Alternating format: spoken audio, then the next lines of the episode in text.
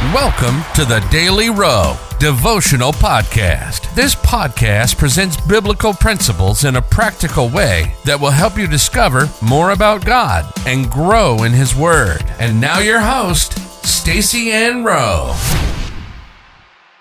Hi, friends. Welcome to another daily devotional.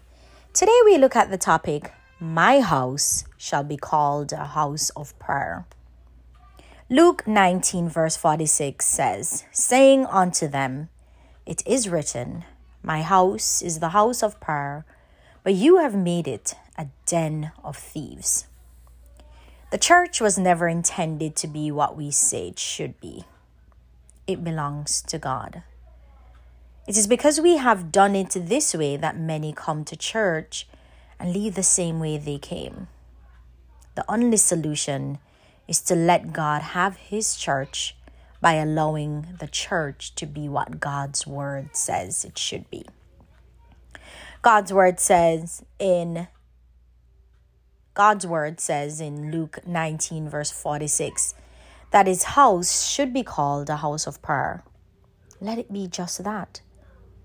The reason he mandated that his house should be called a house of prayer is because the most important thing that can happen at church is for us to meet with God or to have encounters with Him. You will agree with me that it is only when God shows up that we see healing, deliverance, and salvation flowing in our church services. Why then not do whatever it takes for us to have encounters with Him? Making His house a house of prayer is what it takes. When the, when the early church prayed in Acts 4, verse 31, they had a most powerful encounter with God. The scripture says that the place shook where they were, and they were all filled with the Holy Ghost again. The church can be like that again, but God must have his church back. The mistake that we now make is that we fill our church services with many different activities and forsake the one that is most important prayer. Prayer is the most important to make it a priority. That was one thing Jesus was communicating when he declared, My house shall be called a house of prayer. Consuming our church services with other less important activities is not making prayer priority. It is synonymous to what was being done in the days of Jesus, where selling in the temple became a dominant activity to the extent that it hindered prayer.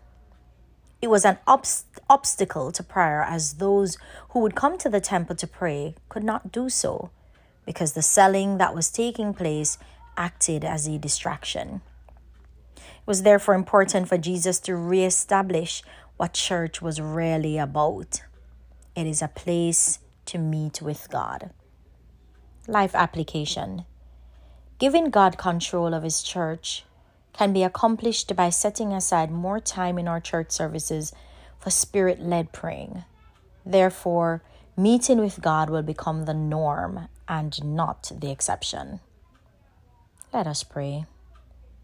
Lord, you have declared how you envision your house, your church. Have complete control in the church and lead mankind to a place of total surrender to you in Jesus' name, amen.